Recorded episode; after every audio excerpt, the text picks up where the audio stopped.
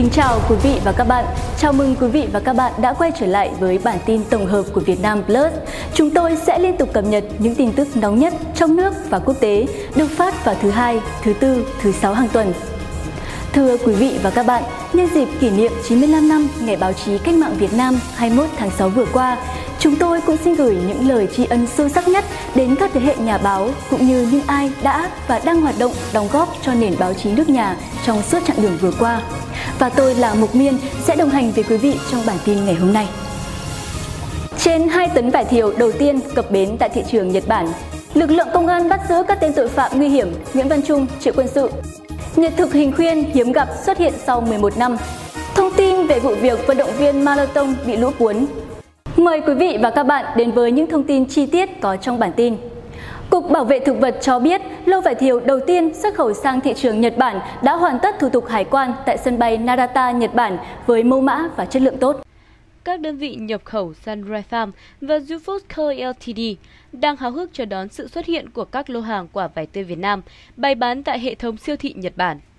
Theo kế hoạch xuất khẩu đã đăng ký, các đơn vị nhập khẩu Sunrise Farm và Jufood Co. Ltd sẽ là hai nhà nhập khẩu và phân phối chính sản phẩm quả vải tươi Việt Nam trong niên vụ 2020. Dự kiến, vụ vải năm nay phía Nhật Bản sẽ tiêu thụ khoảng 100 tấn vải thiều của Việt Nam. Trước đó, ngày 15 tháng 12 năm 2019, Bộ Nông lâm Ngư nghiệp Nhật Bản MAFF đã đồng ý với Bộ Nông nghiệp và Phát triển Nông thôn kiện nhập khẩu vải thiều tươi từ Việt Nam sang Nhật Bản hoàn tất quá trình mở cửa thị trường từ năm 2017. Liên quan tới vụ việc bắt giữ các tên tội phạm nguy hiểm, vào ngày 21 tháng 6 vừa qua, Công an thành phố Hà Nội đã bắt giữ được tên tội phạm nguy hiểm Nguyễn Văn Trung, sinh năm 1983, ở tổ 7, phường La Khê, quận Hà Đông, Hà Nội, khi đối tượng này lẩn trốn tại khu vực tổ 7, phường La Khê, quận Hà Đông. Quá trình vây bắt diễn ra đảm bảo an toàn cho nhân dân và cán bộ chiến sĩ. Mặc dù đối tượng Nguyễn Văn Trung rất manh động, cầm hai tuyết sắt nhọn chống trả, nhưng lực lượng chức năng đã kịp thời khống chế đối tượng. Nguyễn Văn Trung trốn thoát khi đang được cán bộ công an dẫn lên phòng xét xử của Tòa án Nhân dân quận Hà Đông để xét xử về tội danh tàng trữ, sử dụng trái phép súng quân dụng, đe dọa giết người. Khi bỏ chạy, một tay của đối tượng vẫn đeo còng, tay còn lại cầm vật nghi là dao. Trước đó, đối tượng Triệu Quân Sự, 29 tuổi, dân tộc Nùng, trú tại xã Phú Cường, huyện Đại Từ, tỉnh Thái Nguyên đã bị bắt giữ vào tối ngày 18 tháng 6. Tại thời điểm bị bắt, đối tượng Triệu Quân Sự đang chơi game tại quán game HT, địa chỉ 155 trên 111, thuộc khối phố Mỹ Hiệp, phường An Mỹ, thành phố Tam Kỳ. Trong quá trình bị vây bắt, đối tượng Triệu Quân Sự không có sự chống đối. Triệu Quân Sự leo qua tường rào khu giam ở trại giam khu vực miền Trung, trốn thoát vào ngày 3 tháng 6. Sau khi trốn ra ngoài, Triệu Quân Sự tiếp tục trộm cắp điện thoại và xe máy của người dân để tẩu thoát. Triệu Quân Sự là đối tượng cực kỳ nguy hiểm, liều lĩnh, đã bỏ trốn khi đang thụ án trung thân và đây là lần thứ hai Triệu Quân Sự bỏ trốn khỏi trại giam. Sau đây là một số thông tin liên quan đến hiện tượng thiên nhiên đang được bàn luận sôi nổi trên mạng xã hội diễn ra vào chiều hôm qua 21 tháng 6.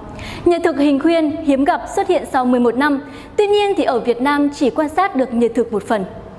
Nhật thực hình khuyên được quan sát thấy đầu tiên ở phía đông bắc Cộng hòa Dân chủ Congo vào lúc 5 giờ 56 phút ngày 21 tháng 6 giờ địa phương, tức 11 giờ 56 phút giờ Việt Nam, chỉ vài phút sau khi mặt trời mọc. Đây là điểm có thể quan sát thấy nhật thực lâu nhất, với 1 phút 22 giây. Tiến về phía đông qua châu Phi và châu Á, nhật thực đạt độ che phủ cực đại, tạo thành vầng sáng hoàn hảo xung quanh mặt trăng trên bầu trời thành phố Uttarakhand của Ấn Độ, gần với biên giới của Trung Quốc, vào lúc 12 giờ 10 phút giờ địa phương, tức 13 giờ 40 phút giờ Việt Nam. Ở Việt Nam, nhật thực một phần bắt đầu tại Hà Nội vào lúc 13 giờ 16 phút, đạt cực đại lúc 14 giờ 55 phút với tỷ lệ độ che phủ tới 71%, kết thúc lúc 16 giờ 18 phút.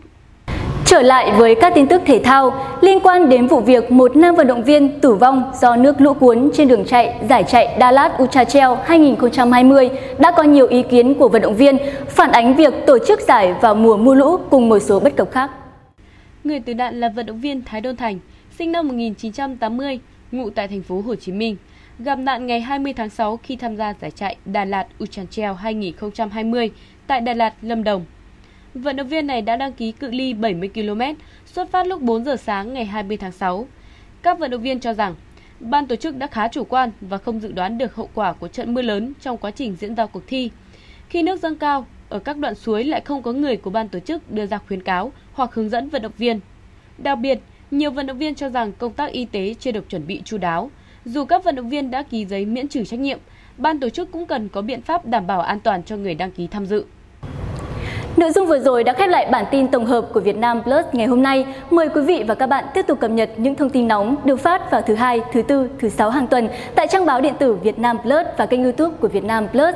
Chúc quý vị và các bạn có một tuần làm việc thành công. Cảm ơn quý vị và các bạn đã quan tâm theo dõi. Xin kính chào và hẹn gặp lại.